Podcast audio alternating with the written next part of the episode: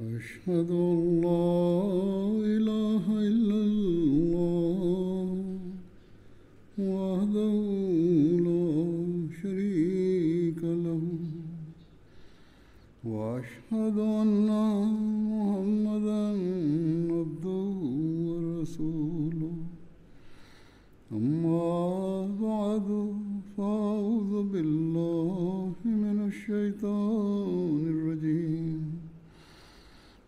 بسم الله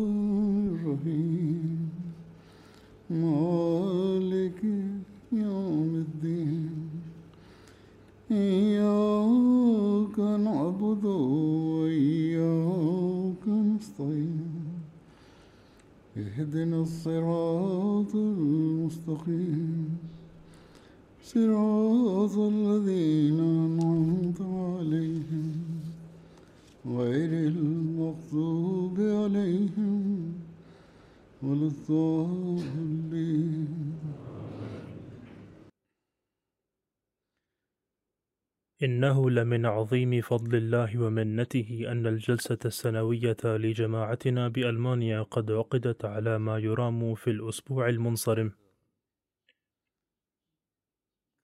فأولاً يجب أن نشكر الله على أنه قد وفقنا بعد فترة لعقد هذه الجلسة على نطاق واسع كما كانت تعقد عموماً في الأيام العادية.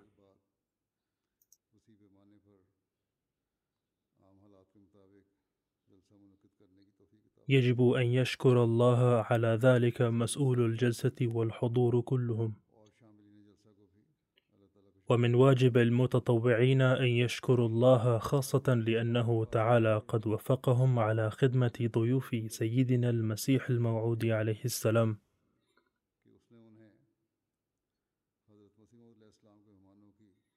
كما يجب على حاضر الجلسة أيضا أن يشكروا هؤلاء المتطوعين إذ سعوا لخدمتهم في أيام الجلسة. في نظام الجلسة الواسع وفي هذا المكان الجديد من الممكن أن تحصل بعض التقصيرات والثغرات بل قد حصلت بالفعل ومن المحتمل أن يكون بعض الضيوف قد عانوا بسببها في بعض النواحي بل قد بلغني أنهم قد عانوا فعلا ولكنهم لم يشتكوا عموما لأنهم قد جاءوا من أجل هدف ديني. عرفت بعد تحري الأمر أن بعض التجهيزات لم تكن على ما يرام بل قد أحسست ببعض الثغرات شخصيا. أما المتطوعون أعني المعاونين والمساعدين العاديين فإنهم عموما قد أدوا واجباتهم بجهد جهيد. وإذا كانت بعض التقصيرات قد حصلت منهم أو في أقسامهم فإنما سببها خطأ مسؤوليهم الذين آتوهم تعليمات خاطئة. لذا فإذا كان الضيوف قد عانوا في بعض الأقسام فإن مسؤولية ذلك تقع على المسؤولين المشرفين على الجلسة. على أمير الجماعة بألمانيا أن يسجل هذه الأمور خاصة لأن هذه كانت مسؤوليته أيضا. عليهم أن يستغفروا الله تعالى ويسجلوا هذه الأخطاء والتقصيرات في الكتاب الأحمر ويتداركوها في المستقبل. كما يجب على الأمير أن يفحص الأمر جيدا ليرى ما إذا كان بوسعهم في المستقبل إقامة الجلسة في هذا المكان على ما يرام أم لا أم أن عليهم أن يقيموها في مكان آخر. أذكر الآن بعض المشاكل والثغرات التي حصلت في الجلسة عموما. لقد كتب لي بعض الإخوة أنه كانت هناك مشكلة في الصعود والنزول عبر السلالم الكهربائية.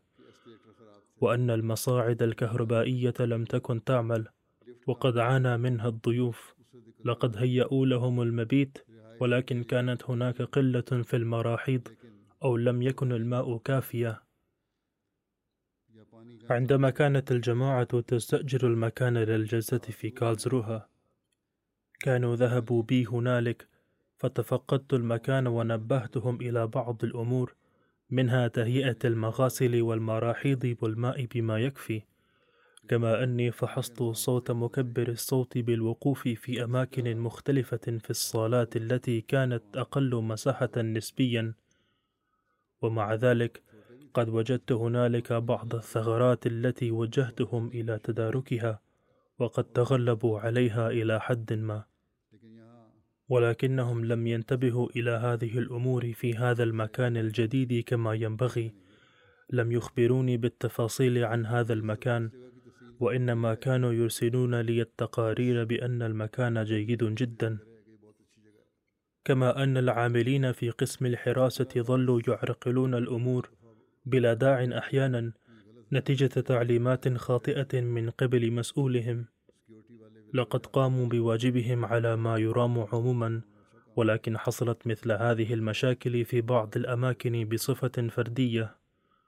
ولذلك قد جاءت الشكوى من قسم النساء أنهن وجدن العراقيل بسبب ذلك في توصيل الطعام إليهن.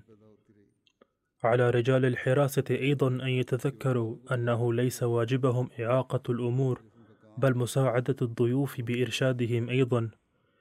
يجب أن يكون في قسم الحراسة طاقم يعمل على توصيل الضيوف إلى أماكنهم بسهولة ويهيئوا لهم التسهيلات.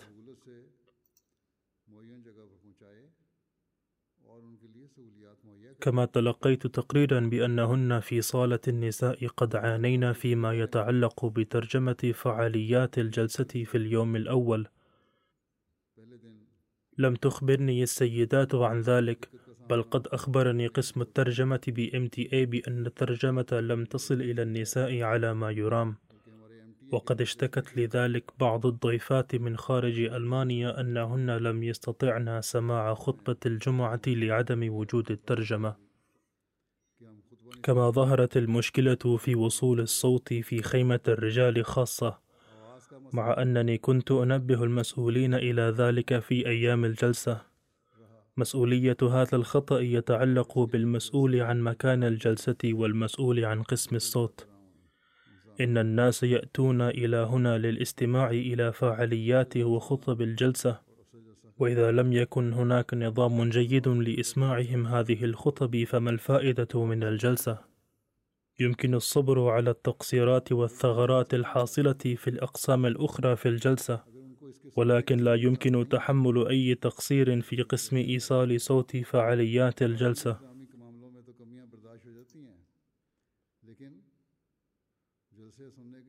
لقد قال المسيح الموعود عليه الصلاة والسلام إن هذه الجلسة ليس مهرجانا دنيويا يجتمع فيها الناس فحسب كما أني لا أريد حشد الناس فقط للتفاخر على الآخرين.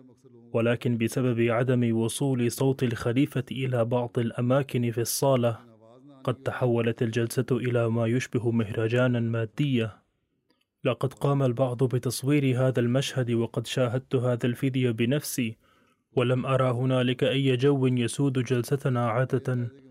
في تقديري لم يستطع ما بين سبعة إلى ثمانية آلاف شخص من الاستماع للجلسة على ما يرام.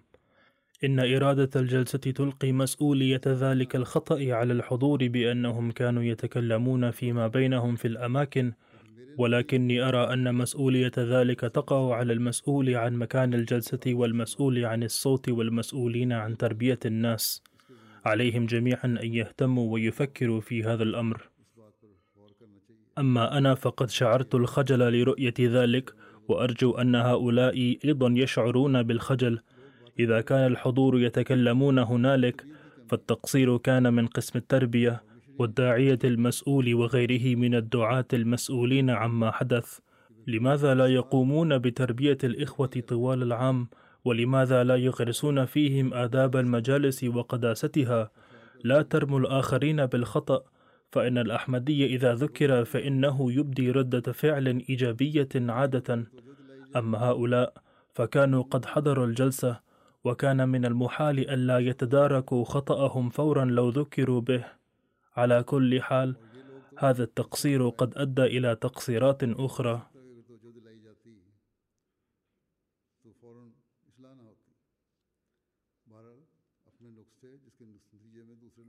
أرى أن مسؤول قسم إذا قام بواجبه بتواضع وجهد فإن القسم كله يتحسن ويعمل على ما يرام.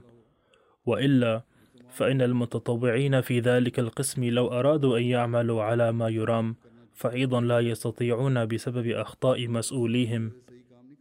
لذا فإني لا أشتكي من المتطوعين بل إني أشكر كل شاب وكبير وكل سيدة منهم فإنهم قد بذلوا جهدهم من طرفهم ولكن يجب على المسؤولين أن يهتموا بإصلاح أنفسهم. لقد قلت من قبل أيضا أن الانضباط في صالة النساء كان أفضل نسبيا في هذه المرة مما يعني أن على قسم تربية الرجال أن يهتموا لتدارك الأمر. إن الأمم التي تريد التقدم لا تنجح إلا إذا نظرت إلى أخطائها وتداركتها. لا تعيقوا سبل تقدمكم بقولكم كل شيء على ما يرام وليس في معرفة الخطأ واعترافه ما يدعو إلى الخجل.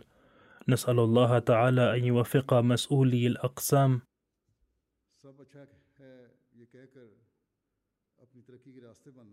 نسأل الله تعالى أن يوفق مسؤولي الأقسام كلها لإصلاح أنفسهم. على كل حال فبالرغم من كل هذه الثغرات والتقصيرات فإن الله تعالى قد من علينا منة عظيمة إذ سترنا وتمت الجلسة على أحسن ما يرام عموما. وذلك في رأي الضيوف الذين حضروها هنا. إذا كانت الجلسة ناجحة كما قلت فإنما سببه أن الله تعالى قد سترنا كثيرا. لقد عبر هؤلاء الضيوف عن انطباعاتهم غير العادية. وكما أن المشاهدين الذين شهدوا فعاليات الجلسة في شتى أنحاء العالم التي بثت عبر قناتنا MTA فإنهم أيضا قد أشادوا بها عموما. سوف أقرأ على مسامعكم الآن انطباعات بعض هؤلاء الضيوف. لقد عبروا عموما عن تعليقات وأفكار طيبة جدا. لذا يجب على جماعتنا بألمانيا أن تشكر الله على أنه قد وفقنا لتقديم تعاليم الإسلام الحقيقية للناس بواسطة هذه الجلسة. قالت سيدة مسيحية جاءت من بلغاريا اسمها الدكتورة فيرونيكا ستولي. لو. وهي محامية ومحاضرة في إحدى الجامعات. كان تنظيم الجلسة رائعة. لم أرى في أي وجه قلقا ولا غضب كل الناس كانوا مخلصين ومستعدين للخدمة كل حين.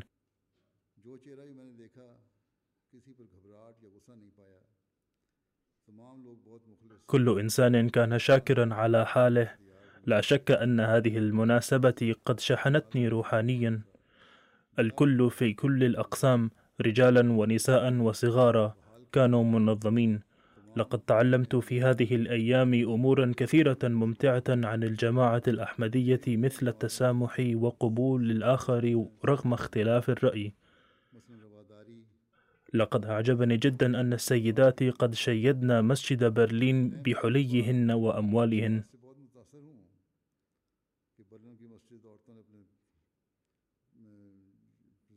وقلما يأتي أحد بمثل ذلك.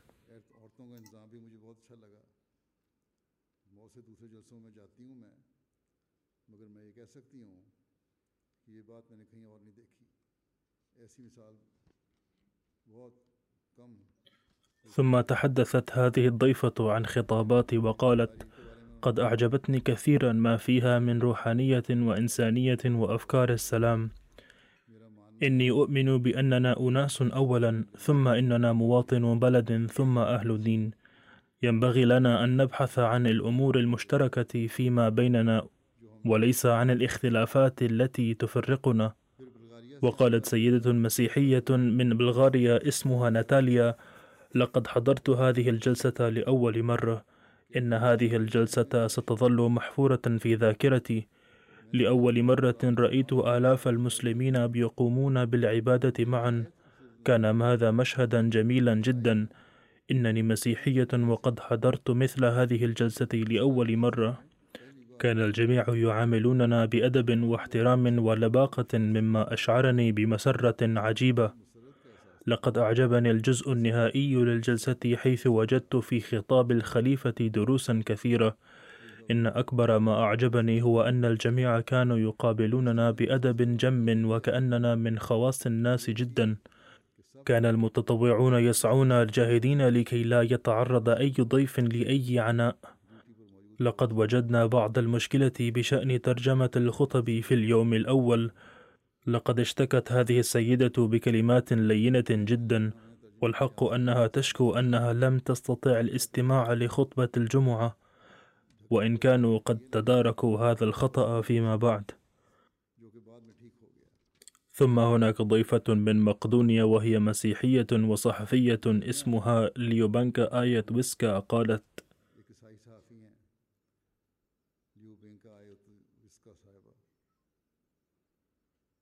كان تنظيم الجلسة بمستوى عالي جدا. إنه لشرف خاص لي بأني صرت جزءا من هذا البرنامج الكبير والمنظم جدا والذي شارك فيه الناس من شتى الأديان والشعوب. هذا الحدث تصديق للهتاف القائل إن المحبة وحدها يمكن أن تجعل العالم مكانا أفضل. وقال صحفي مسلم من مقدونيا اسمه سيناور أسيموف.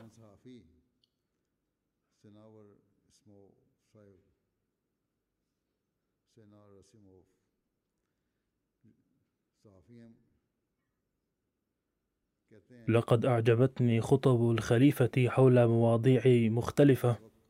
وكصحفي من مقدونيا أقول لقد وجدت في الجلسة الفرصة للحديث مع كثير من المسلمين الأحمديين وكلهم قد تكلموا معي دائما ببشاشة وابتسامة. لقد تأثرت جدا بما رأيت في الجلسة من نظافة وتنظيم لقد رأيت في أيام الجلسة شعاركم الحب للجميع ولا كراهية لأحد مطبقا في الواقع والحق أن السلام إنما يرسى بهذا الشعار نفسه. وقالت سيدة من سلوفاكيا وهي مدرسة واسمها مارتينا إنني أشكرك لأني حضرت هذه الجلسة لأول مرة. لقد رأيت هنا من كرم الضيافة ما لا يوجد له مثال في العالم أجمع. الجميع كان يلقانا بخلق حسن وبوجه طلق. إن هذه الجلسة كلها قد أثرت في قلبي تأثيرا عميقا. لا سيما لم أتمالك نفسي وعواطفي عند البيعة وأداء الصلوات. ظللت أبكي خلال البيعة كلها.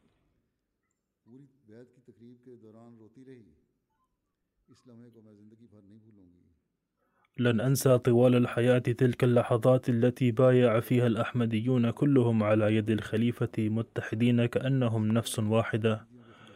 كما لن أنسى لقائي بخليفة الأحمديين لا يزال في قلبي تأثير هذا اللقاء رغم مرور يوم عليه. إني أحب أن ألتقي بالخليفة مرة أخرى أيضا وأرغب في أن أجد منه معلومات عن الإسلام. هذه السيدة ليست مسلمة. ولكنها تأثرت من الجلسة لهذه الدرجة. وقال ضيف قادم من سلوفاكيا اسمه أندريسكا وهو رجل أعمال. قبل حضور هذه الجلسة السنوية لم أكن أعلم شيئا عن الإسلام حتى إنني كنت أظن أن المسلمين يتخذون محمدا رسول الله صلى الله عليه وسلم إلها لهم. نعوذ بالله. وبحضور الجلسة عرفت ما هي تعاليم الإسلام وما هو الله تعالى. وعرفت المكانة الحقيقية لمحمد رسول الله صلى الله عليه وسلم. وعلمت أن الإسلام دين مسالم. إن وسائل الإعلام هنا خاصة تقدم انطباعا خاطئا عن الإسلام.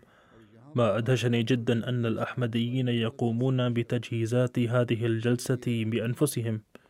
إنهم يخدمون الضيوف بمنتهى الحماس والمحبة. عند رؤية الخليفة سرت الطمأنينة في قلبي وتأثرت روحي بتأثير إيجابي جدا. إني مؤمن إيمانا راسخا أن الله تعالى نفسه قد جعلني أحضر هذه الجلسة.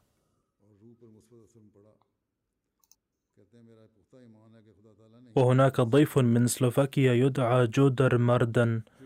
علما أن وفودا كبيرة قد حضرت من مختلف البلدان. وقال هذا الضيف لقد حضرت هذه الجلسة أول مرة. لقد سرتني جدا أخلاق الأحمديين وكرم ضيافتهم. لقد تعلمت أمورا كثيرا في الجلسة.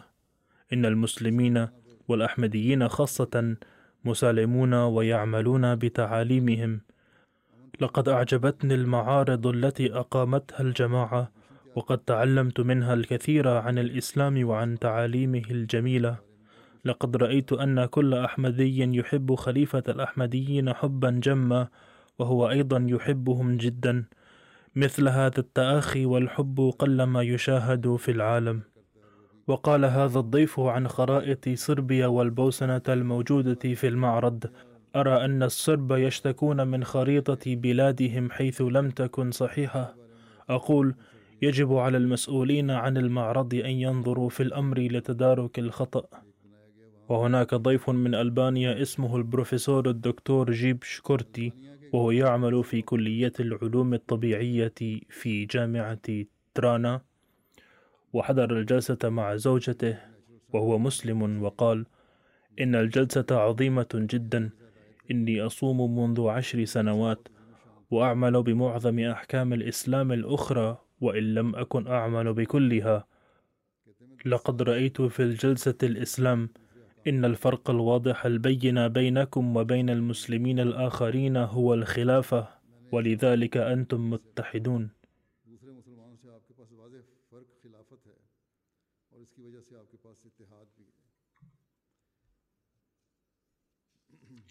وقالت سيدة أخرى من ألبانيا اسمها ألميرا وهي ممرضة. لقد حضرت الجلسة من قبل أيضا وقد حضرتها ثانية لما يوجد فيها من حرقة روحانية. حتى غيرنا عندما يحضر هذه الجلسة مرة يعتاد على حضورها مرة بعد أخرى.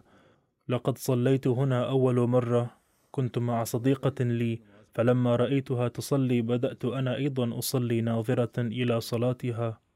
لقد تحركت كل ذرة من روحي وكنت أدعو في السجود باكية وشعرت أن كل أنواع الكراهية في تذوب.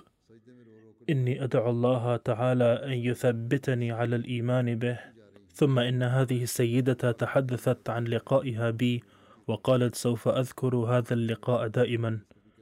فما دام الأغيار أيضا يتأثرون بجو الجلسة فكيف يمكن ألا يتأثر منه الأحمديون؟ فإذا كان المسؤولين في الجماعة يشتكون من أبناء الجماعة فعليهم أن يتبعوا طرق إصلاحهم. يجب على المسؤولين أن يصلحوا أنفسهم ثم يتوجهوا إلى نصح الآخرين. وهناك سيدة من ألبانيا اسمها دريتي شكرتي وهي تعلم في مدرسة ثانوية. قالت كان تنظيم الجلسة بمستوى عال جدا.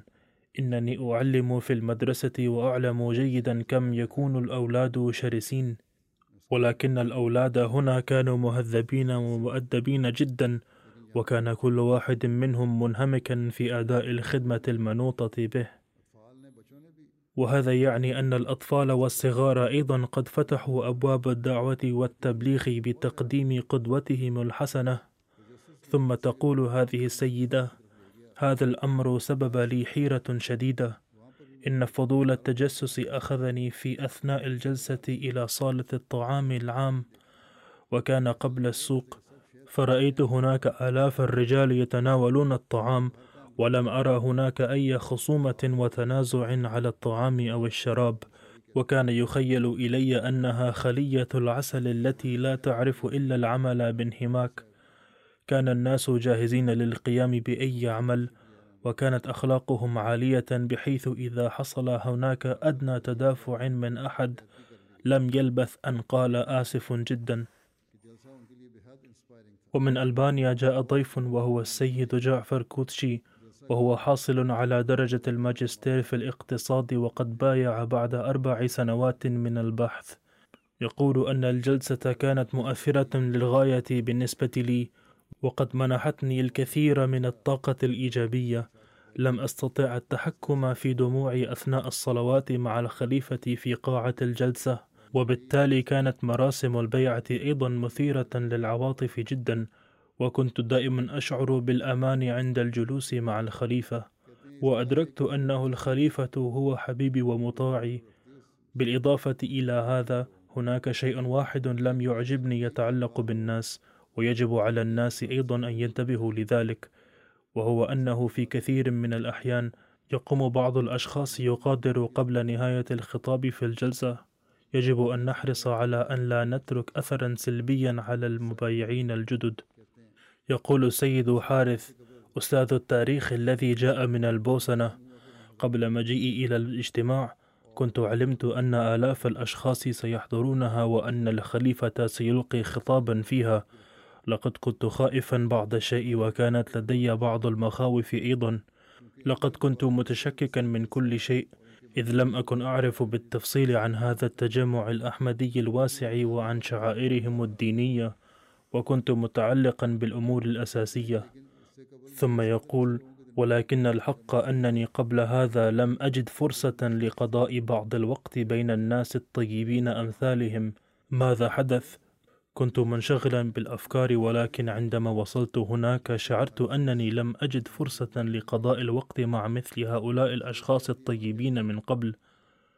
كل شيء في الجلسة كان منظما. ماذا كان تفكيره وماذا رأى؟ يقول كان التخطيط جيدا وكان الجميع مشغولين بعملهم. تنظيم رائع وجميل. يقول بعد أول خطاب للخليفة زالت شبهاتي. كنت أتابع الناس كيف يتكلمون وماذا يقولون وكيفية علاقة بعضهم ببعض. استمر الفضول في متابعة الناس. ظللت أسمع وأرى كل هذا. وجدت نفسي آمنا في إخواني المسلمين. شعرت أنه لم يسيء إلي أحد ولم ينظر إلي بحسد أو كغريب. ولم ينتقدني أحد على أي شيء. ومن بين كل هذه الأشياء الأهم والأعز علي هو لقاء الخليفة. ما لم يسبق لي أن شهدته في حياتي فشعرت بالارتياح كأن الحجر قد تدحرج عن ظهري. كنت قلقا ولكن الآن صرت بلا قلق. سأعود مطمئنا وعامرا بالمعارف والأشخاص الطيبين الذين التقيت بهم. جاءت من البوسنة امرأة السيد إندرا حيدر وهي سكرتيرة الصليب الأحمر. تقول وهي تذكر لقاءها معي. التقيت بالخليفة في فرانكفورت وكان اللقاء سارا جدا لأنه تحدث بشكل جيد. ووجدت فرصة الاستماع إلى الخليفة مباشرة. الجماعة الأحمدية ومنظمة الإنسانية أولا تقومان بخدمة الخلق في بلدنا بغاية من الإخلاص على الرغم من المشاكل المختلفة. وبعد مجيئي هنا أيقنت أن السبب وراء تحلي متطوعيهم بمثل هذه الروح من الخدمة المتفانية للبشرية هو الخلافة. وهذا هو الواقع.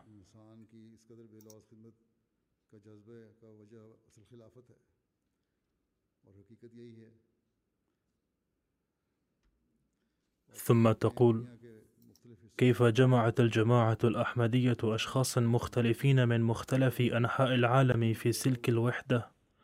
شعرت أن تجربة توحيد البشرية جمعاء وجعل العالم مكانا أفضل جعلت فهمي عميقا.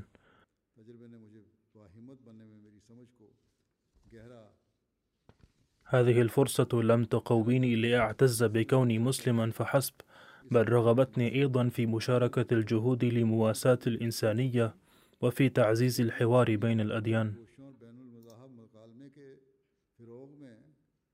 السيدة آمنة ضيفة من البوسنة وهي تقول كان تنظيم المتطوعين جيدا جدا.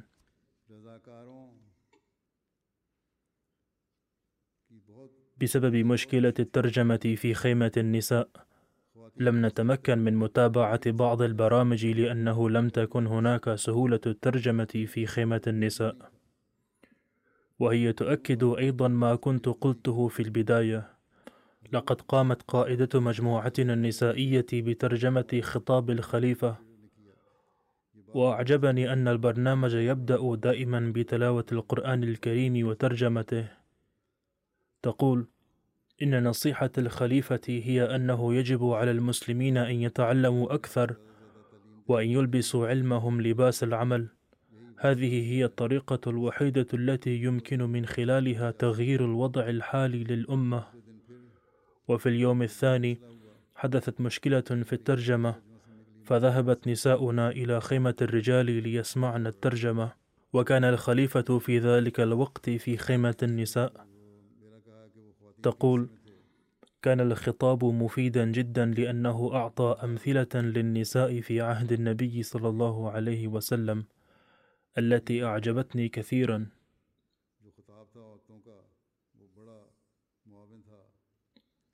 ثم تقول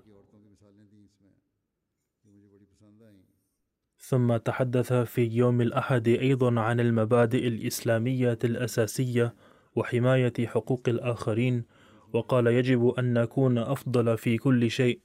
هذا الشيء كان له تأثير كبير علي وأخبر أنه إذا حققنا العدالة فسوف نتقدم وسيكون هناك سلام في المجتمع. ثم تقول أنا آخذ معي كل الأشياء وهي منارة بالنسبة لي. السيدة ليا من جورجيا تقول إنني أقوم حاليا بتحضير درجة الماجستير في اللاهوت. والدراسات الدينية في هولندا ولكنها من جورجيا. وتقول وجدت فرصة حضور الجلسة لأول مرة.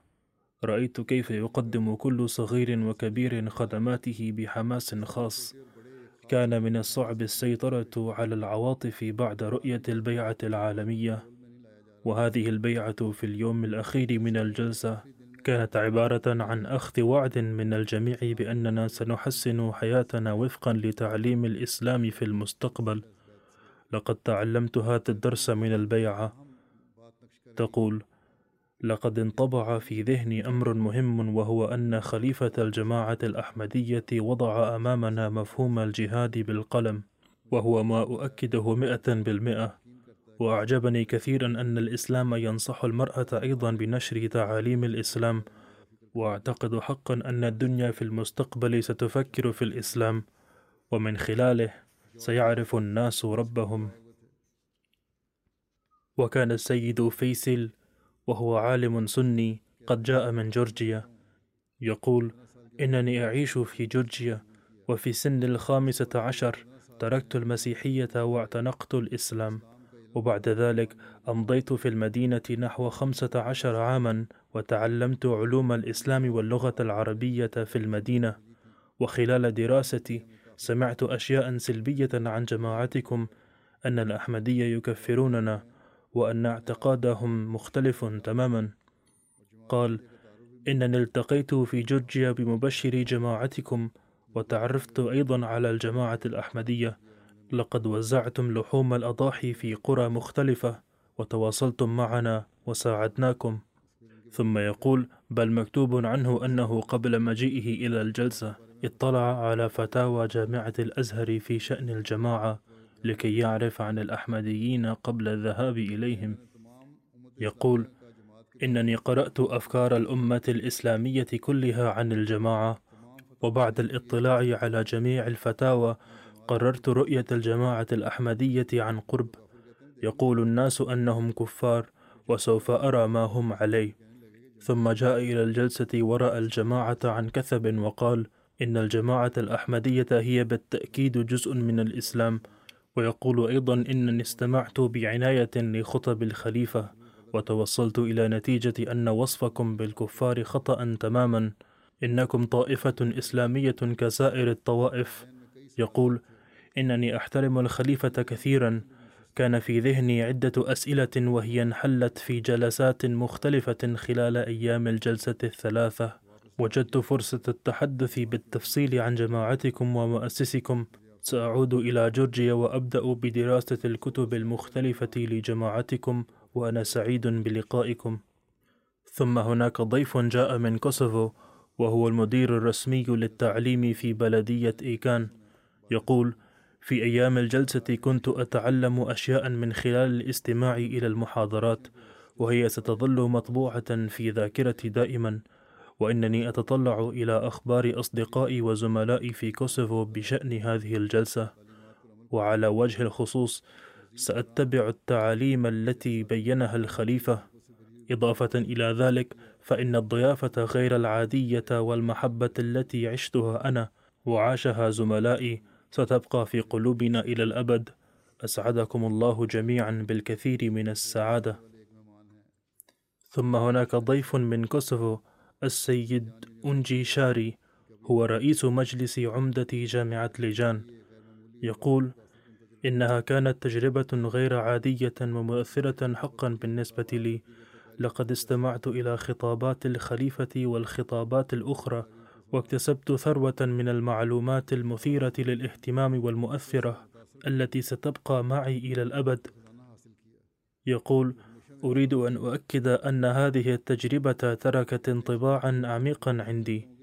يقول الجلسة بالنسبة لي هي حديقة في عالم المعرفة تعزز التعاون والأخوة وفي الوقت نفسه كانت فرصة لعرض العمل المثالي والجهود المتواصلة لجماعتكم. وكيف تخطط الجماعة الأحمدية وتتخذ خطوات لصالح المجتمع؟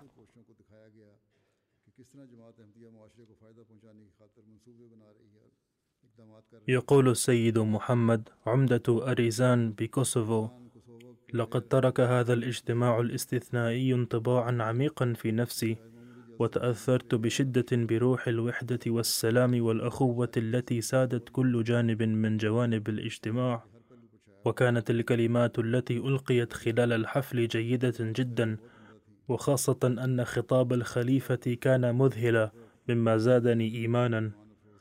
والآن فهمت الإسلام بمعناه الحقيقي. يجب أن أقدر أيضا ضيافة الإدارة وكان الجميع مضيفين للغاية.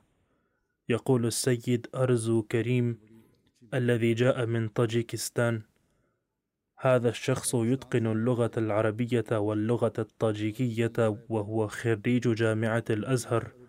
وقد قام بترجمة العديد من الكتب العربية إلى اللغة الطاجيكية وهو أيضا مؤلف العديد من الكتب الطاجيكية.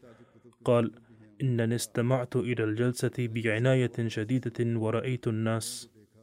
وسأذكر صفات الجماعة الأحمدية التي تختفي الآن في الأحزاب الدينية الأخرى وهي أخلاق الأحمديين الرفيعة لذا ينبغي على كل أحمدي أن يتحلى بأخلاق عالية جدا. لقد بحثت في العديد من المذاهب الإسلامية وإذا كانت جميع الطوائف الأخرى تتبع حاليا واحدا في المئة من الإسلام فإن هذه الجماعة تتبع تسعة وتسعين في المئة من تعاليم الإسلام. إن المطبوعات بلغات مختلفة في كشك الكتب هي دليل على جهودكم التبليغية. ثم يقول سأبقى على تواصل معكم وأريد معرفة المزيد عن الجماعة. لا أخاف أحدا إلا الله. وكان لقاء الخليفة أيضا جميلا جدا. سأتفق مع الخليفة في قوله بأن الضعف الحقيقي فينا نحن ولكن نظل نلعن الحكومة طول الوقت. يقول عندي لقاء مرة أخرى وأتمنى أن يكون هناك لقاء مرة أخرى وأستفيد منه. وقال شخص طاجيكي غير أحمدي ضمن وفد طاجيكستان ناقشنا بالتفصيل المشاكل السياسية والقيود الدينية لطاجيكستان في اللقاء مع الخليفة. أعجبني أن الخليفة يهتم كثيرا بالإنسانية جمعاء. يقول قبل مجيئي تلقيت أخبارا سلبية عن الجماعة الأحمدية لكنني وجدت فرصة لتعلم درس الأخوة والإنسانية من جماعتكم. كتب الداعية في طاجيكستان أن الوفد الطاجيكي كان يضم شخصا ذو طبيعة معترضة للغاية وفي اليوم الأول والثاني من الجلسة استمر في الاعتراض ومن دون أن يسمع الجواب للاعتراض الأول كان يثير اعتراضا آخر حتى قال له أصدقاؤه بأن علينا أن نرى أولا ولا نعترض عبثا. باختصار في اليوم الثاني من الجلسة اجتمعت الوفود معي وهو أيضا كان ضمنهم. كان يرتدي كمامة فقلت له انزعها وأظهر وجهك. تحدثت معه بالتفصيل. كتب الداعية لقد عبر هذا الشخص بعد اللقاء عن سعادة بالغة للقائه معي واستمر في الدعاء لي منذ ذلك الحين ولكن الغريب أنه لم يثر أي اعتراض بعد ذلك. وبفضل الله تعالى قد اختفت جميع الاعتراضات من قلبه. وكذلك هناك تعليقات بعض الأصدقاء العرب الذين انضموا إلى الجلسة السنوية. كان هناك ضيف من سوريا السيد محمد علي.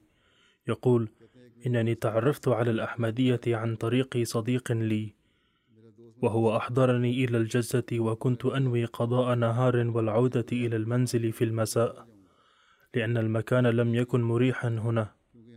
ولكن عندما رأيت البيئة والتنظيم كان الجميع يبتسم وكان هناك جو جيدا جدا يبدو أنهم يعرفون بعضهم البعض.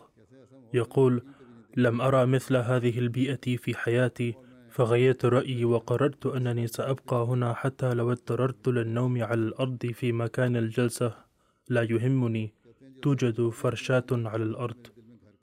قال في اليوم الثاني من الجلسة ثبت في قلبي صدق الأحمدية وقررت أن أبايع.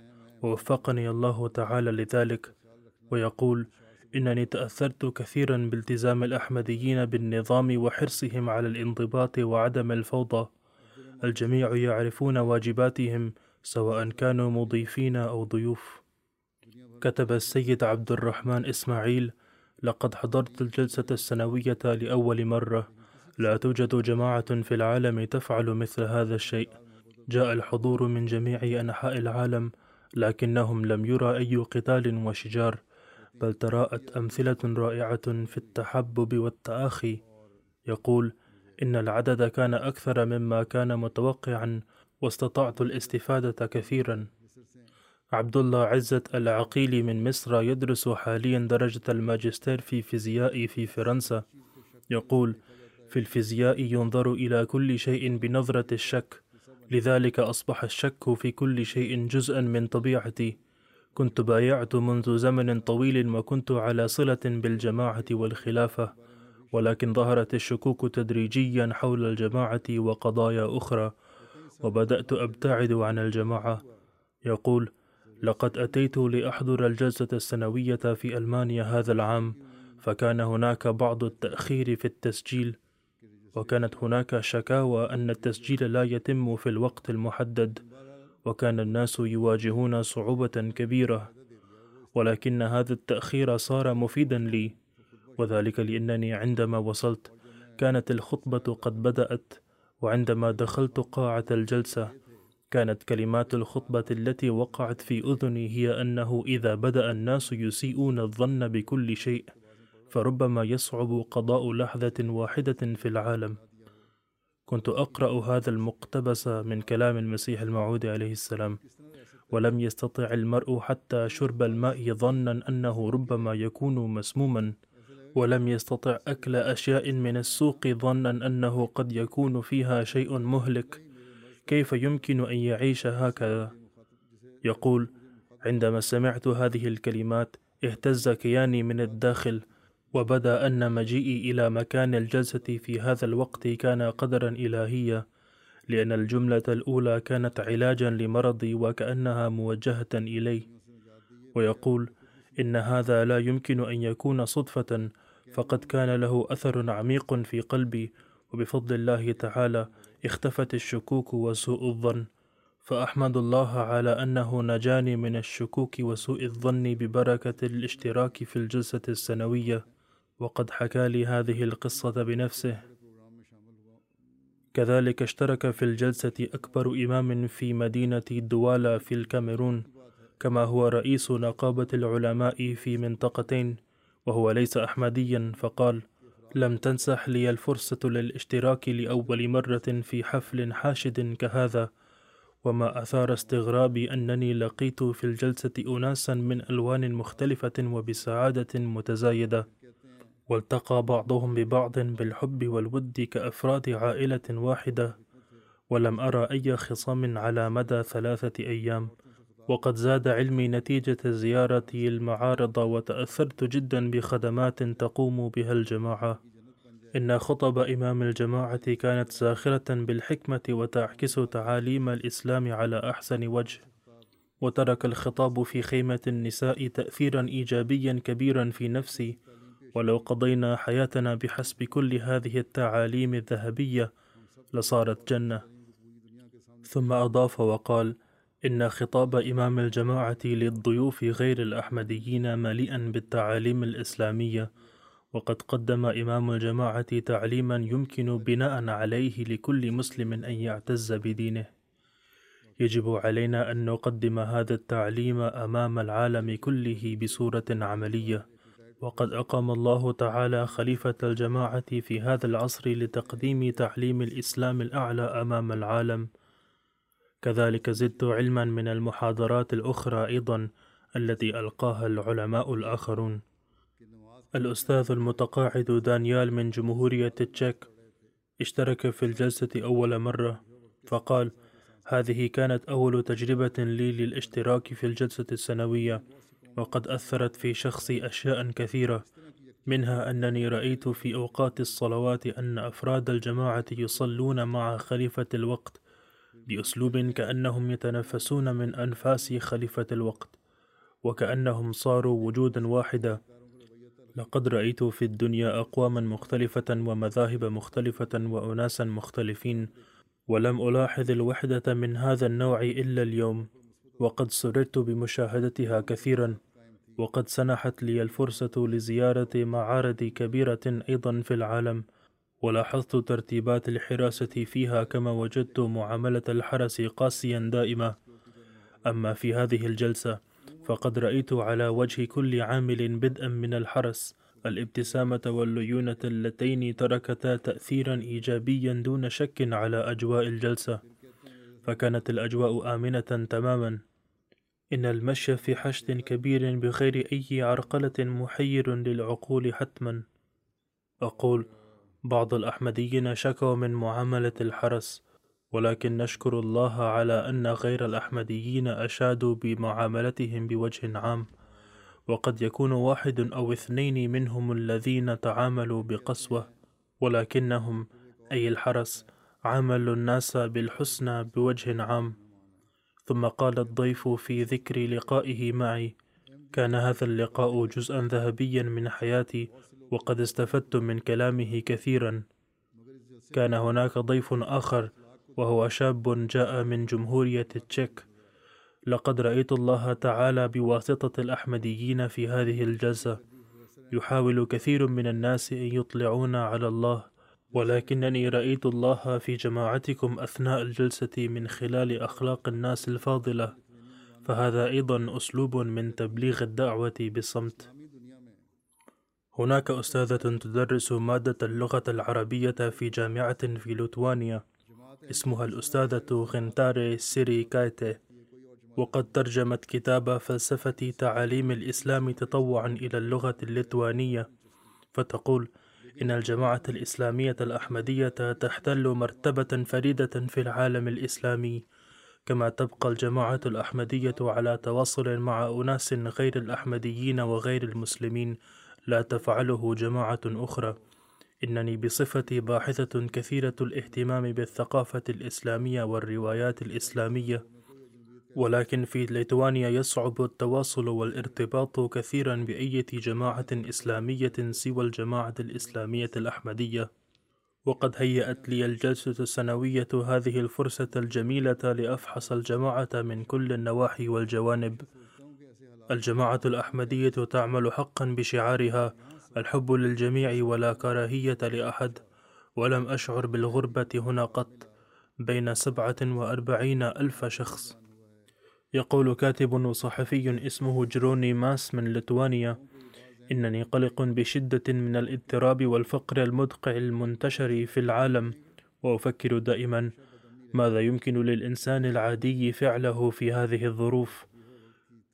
ولكن لما طرحت السؤال نفسه على الخليفة وجدت جوابا مقنعا تماما وهو أن الهدف من الإنسان كما ذكر في القرآن الكريم هو أن يعبد الله تعالى يجب على الناس أن يضعوا في البال أن هناك حياة بعد الممات أيضا وإن لم ينتبه الناس إليها لبقي الفساد سائدا في العالم دائما. لقد كان من دواعي سروري أن الخليفة منتبه إلى هذه القضية سلفا ويخبر الناس في خطبه وخطاباته عن حلول المشاكل السائدة في العالم. وقد جاء من كيرغستان السيد كاجيو وقال لقد تعلمت في أثناء الجلسة كثيرا عن ديني وعن الجماعة الإسلامية الأحمدية وتلقيت ردودا على كثير من أسئلتي. لقد اشتركت في الجلسة لأول مرة في حياتي وقد خرجت من بلدي لأول مرة. وما كنت أتخيل أن الجلسة ستكون حاشدة إلى هذا الحد.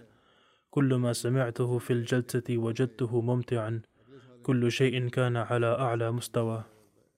يقول أحد الإخوة الأحمديين علي بيغ من قزاخستان كان الاشتراك في الجلسة صعبا ولكن عندما بايعت شعرت بشعور جديد تماما وعندما التقيت مع الخليفة بلغت عواطفي ومشاعري منتهاها وتحقق هدفي من حضور الجلسة. إن تأثير الجلسة في نفسي قوي لدرجة قالت زوجتي وأولادي بأنك تغيرت تماما. وأنوي أن أشترك فيها في العام المقبل مع الزوجة والأولاد. السيدة ياسمين سيدة تركية تمتهن مهنة التدريس وتسكن في ألمانيا. اشتركت في الجلسة وقالت إن خطاب خليفة الوقت كان ردا على أسئلة كانت تخالج ذهني. لقد أعجبت بأجواء الجلسة كثيرا. إن سريان كل الأمور بهذا الهدوء والسكينة في اجتماع حاشد كهذا. أعطاني سكينة قلبية باستمرار. إن اجتماع هذا القدر من الناس لنيل رضا الله تعالى فقط وانخراطهم في سلك الحب أمر غير عادي ومحير للعقول. باختصار كل ما قيل هنالك والأفكار التي طرحت كنت أبحث عنها مسبقا وقد وجدت كل شيء يحل في مكانه تماما كما تحل قطع لعبة. كذلك أبدى صحفي السيد ستانيس القادم من صربيا فقال مع كوني مسيحيا من طائفة الأرثوذكس ومع كون الكراهية الشديدة منتشر ضدكم في الإنترنت فقد تأثرت من جماعتكم كثيرا وحيرتني إدارتكم ونظامكم وإنني حزين جدا على أننا لا نستطيع نشر تعليم الأحمدية الحقيقي في العالم. لقد لاحظنا في كل خطوة شعاركم الحب للجميع ولا كراهية لأحد. لم نرى شيئا منكرا في الإدارة ولا في ستة وأربعين ألف فرد من أفرادكم. كان الأمن سائدا في كل مكان. كل واحد كان يحترم غيره كما هو تعليمكم تماما ويتعذر علي بيان ذلك بالكلمات. هناك سيدة صحفية اسمها نايا جاءت من صربيا وقالت لقد تركت في نفسي إدارة الجلسة والمحاضرات والمشتركون كلهم انطباعات إيجابية جدا وما أثر في نفسي أكثر كان خطاب الخليفة في خيمة النساء. وإنني أشكر الإدارة كلها شكرا كثيرا. هناك سيدة أحمدية بولندية الأصل قالت قبل ثلاث سنين رأيت في المنام أني في لقاء وأريد أن أطرح عليكم بعض الأسئلة ولكن لن تتسنى لي الفرصة لذلك. فقلقت كثيرا لأن سؤالي كان مهما جدا. ولكن في هذا العام اشتركت في الجلسة هنا في ألمانيا ووجدت فرصة اللقاء وطرح ذلك السؤال. ووجدت ردا مقنعا عليه من قبل الخليفة. وبذلك شعرت بسكينة غريبة وأنا ممتنة جدا. وقال ضيف ألماني اسمه السيد غونتانا موا أنا أنظر إلى الإسلام بنظرة ناقدة ومع ذلك سمعت خطاب الخليفة بإصغاء لدرجة فحصت النصوص أيضا التي اقتبسها الخليفة في خطابه أقول إن بعض الناس يفحصون الأمور بدقة لدرجة فحص الراوي حتى الآيات القرآنية التي اقتبسها هل اقتبسها بصورة صحيحة أم لا؟ ولكني مضطر للقول بأني استغربت من خطاب الخليفة أيما استغراب إذ قد ركز على الأخوة والأمن إلى هذه الدرجة مما لا شك فيه أن الخليفة ألقى خطابا رائعا وإنني مضطر للقول بأنه لا يمكنكم أن تقدروا حيرتي لأن حضرته قدم صورة الإسلام كدين مسالم وآمن تلك الصورة التي لا تلاحظ هنا عادة. الحق أن نظريتي عن الإسلام تغيرت اليوم كثيرا لأني ما كنت أحسب الإسلام دين الأمن وما كنت مطلعا على تعاليمه المبنية على الأمن والسلام. شاهدت اليوم قبل كل شيء خطاب الخليفة في خيمة النساء على التلفاز في خيمة الرجال. ما كنت أعلم إلى ذلك الحين أنه هو الخليفة ولكني تأثرت بخطابه كثيرا. وعندما جاء الخليفة على منصة الضيوف سررت كثيرا على أنني سأسمعه مباشرة. يقول ضيف ألماني آخر اسمه السيد كيون لقد استغربت من خطاب الخليفة أيما استغراب ولا أجد كلمات للبيان ولكني أريد أن يعمل الجميع بما قاله الخليفة وما قاله الخليفة عن الابتسامة مهم جدا وهذا ما ينقص في المجتمع الألماني بشدة. ثم قال الراوي علينا أن نلتزم بالابتسامة دائما ولكنها تنقصنا. الناس يتأثرون منها. إنني أوافق تماما مع ما قاله الخليفة عن مكانة النساء وأرى أن كل ما قاله الخليفة صحيح تماما. وقال ضيف ألماني آخر اسمه كريستينا كريستيان وهو ممثل لقناة كاثوليكية إن خطاب الخليفة كان مؤثرا جدا وقد أوسع الخليفة نطاق خطابه بحسب سعة المستمعين وأرى أن الخليفة وضح إلى جانب بيان المبادئ الأساسية أن الله تعالى هو الذي علمنا هذه المبادئ الأساسية ولم تؤسسها هيئة الأمم المتحدة أو غيرها ويجب على زعماء الأديان الأخرى أيضا أن يلقوا خطابات بهذا الوضوح. إن خطاب الخليفة ليس مما يكفني سماعه. بل يجب التأمل والتدبر فيه كثيرا لمعرفة المراد مما قاله. لقد بحثت كثيرا عن تعليم الإسلام الحقيقي وإن نظريتي عن الإسلام حسنة جدا. التعاليم التي بينها الخليفة عن النساء ممتعة جدا وأتمنى أن يتذكر الناس أن هذه الحقوق والمرتبة لم تؤسسها منظمة غير إسلامية أو هيئة الأمم المتحدة. بل أسسها الله تعالى بواسطة الدين. يقول ضيف ألماني آخر السيد يوليان في بيان مشاعره عني إنه إنسان منفتح جدا وشعرت في مجلسه أنه مواس للجميع. وما قاله بناء على خبرته العميقة كانت عميقة جدا فعلا بما فيها أن على الإنسان أن يخدم بلدا يسكنه. وإن توسيع نطاق الجوار إلى أربعين بيتا كان أمرا عظيما بالنسبة لي. لأن ذلك يهيئ الإنسان للاهتمام بالآخرين بصورة حقيقية. لقد أعطت المسيحية أيضا تعليما عن حقوق الجيران ولكنها لم تخبر من يدخل في دائرة الجوار لذا يعد صاحب الدار الملتصقة فقط جارا. أما الإسلام فقد أعطى تعليما أفضل هذا ما قاله المسيحي. قالت سيدة من جورجيا سمعت اليوم خطابين للخليفة وتأثرت كثيرا إذ وضح لي في خطابيه أن المراد من الاندماج الحقيقي هو أن يخدم الإنسان دينه وقومه والبشرية بوجه عام. لقد أعجبت بأجواء الجلسة كثيرا لأنه قد اجتمع فيها أناس من كل قوم ونسل ومن كل نوع بحب ووحدة وبأمن وسلام. وهذا لا يلاحظ في أي مكان آخر. ومن الخطاب الموجه إلى النساء فهمت أول مرة سعة مكانة المرأة وعظمتها في الإسلام. وقد مضت مسلمات اشتركنا في الحروب وهذا الأمر غريبا جدا بالنسبة لي. السيد مهمان علي بكر ناطق باسم الحزب السياسي للخضر في النمسا أو لعلها أستراليا فيقول كان خطاب الخليفة مؤثرا جدا وما قاله فيه لا يخص المسلمين فقط بل يخص جميع فئات المجتمع والقول بأنه يجب إقامة الأمن في العالم كله وليس في العالم الإسلامي فقط جذب انتباهي بشدة.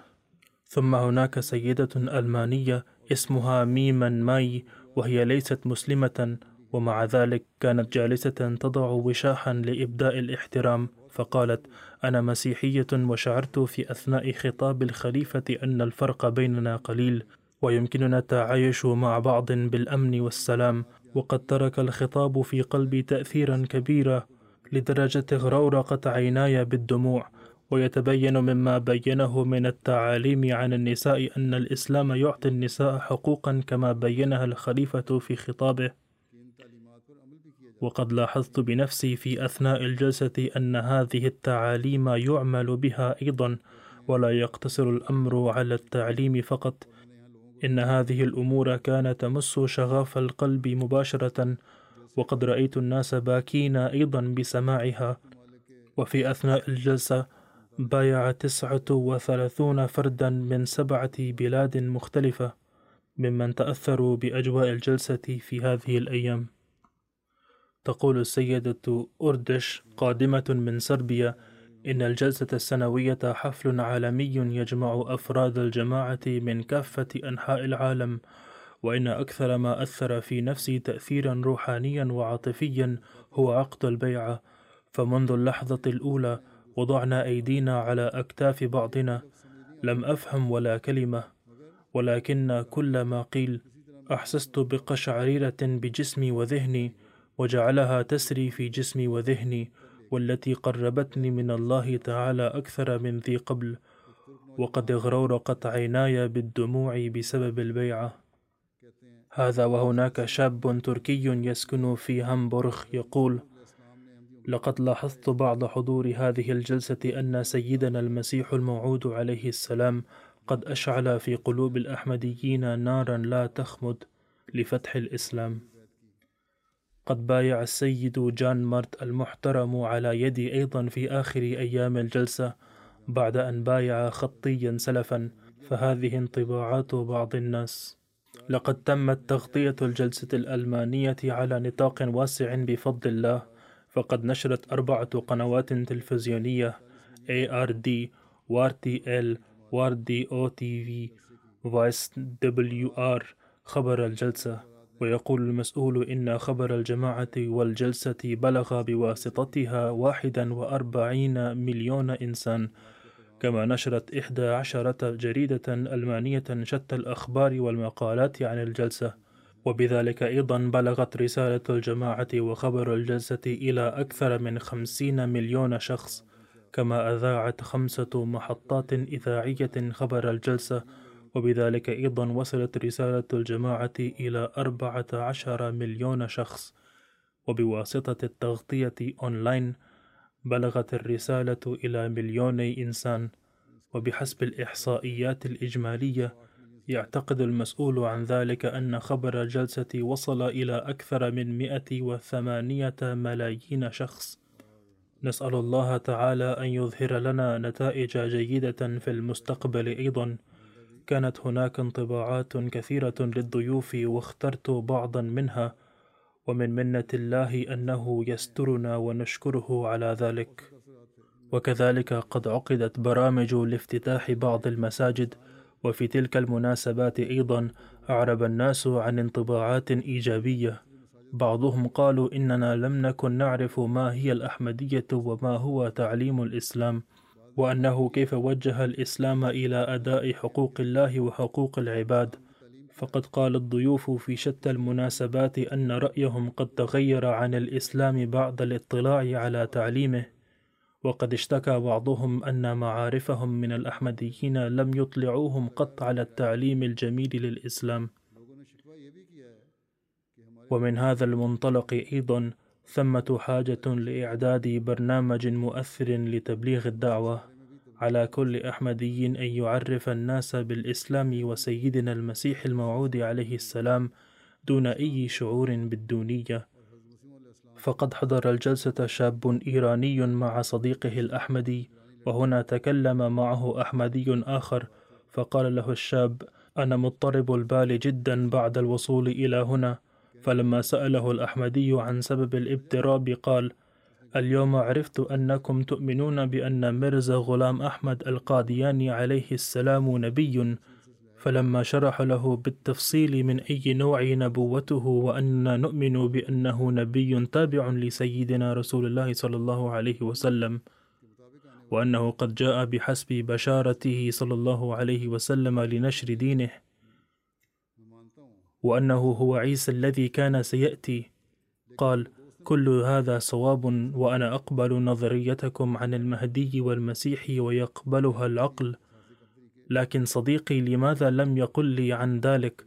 فهو صديقي من سنين ولم يخبرني عن ذلك. على كل حال يجب أن ننشر الدعوة في أصدقائنا ومعارفنا دون الشعور بالدونية. وثمة حاجة لنشر الدعوة بأسلوب مؤثر. فمهمة قسم التبليغ لا تنحصر في توزيع النشرات أو إلقائها في صناديق البريد فهذا لا يحقق الهدف. فقد تكلمنا عن السلام والآن ثمة حاجة لننتقل إلى مرحلة ثانية وهي كيف يتحقق السلام؟ ألا إنما سيتحقق بالإيمان بالمسيح الموعود والإمام المهدي فليقبلوه.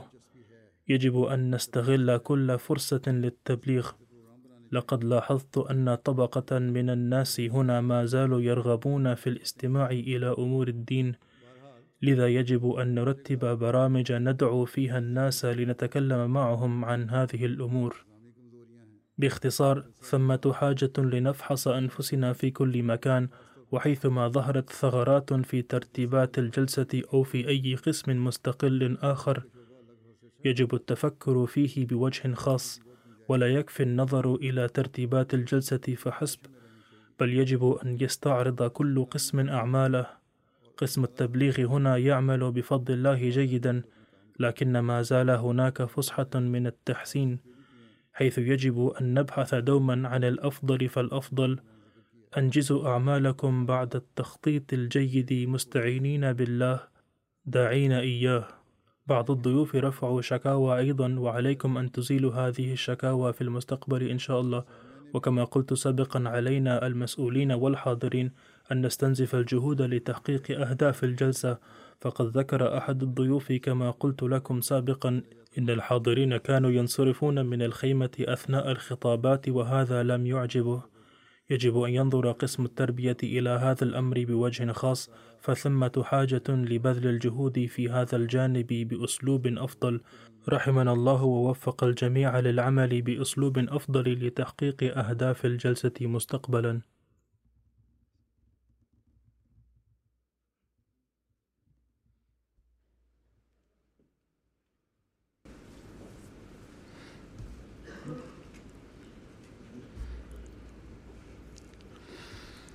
الحمد لله الحمد لله نحمده ونستعينه ونستغفره ونؤمن به ونتوكل عليه ونعوذ بالله من شرور أنفسنا ومن سيئات أعمالنا. من يهده الله فلا مضل له ومن يضلل فلا هادي له. ونشهد أن لا إله إلا الله. ونشهد أن محمدا عبده ورسوله. عباد الله رحمكم الله. إن الله يأمر بالعدل واللسان وإيتاء ذي القربى وينهى عن الفحشاء والمنكر والبغي يعظكم لعلكم تذكرون اذكروا الله يذكركم وادعوه يستجب لكم ولذكر الله أكبر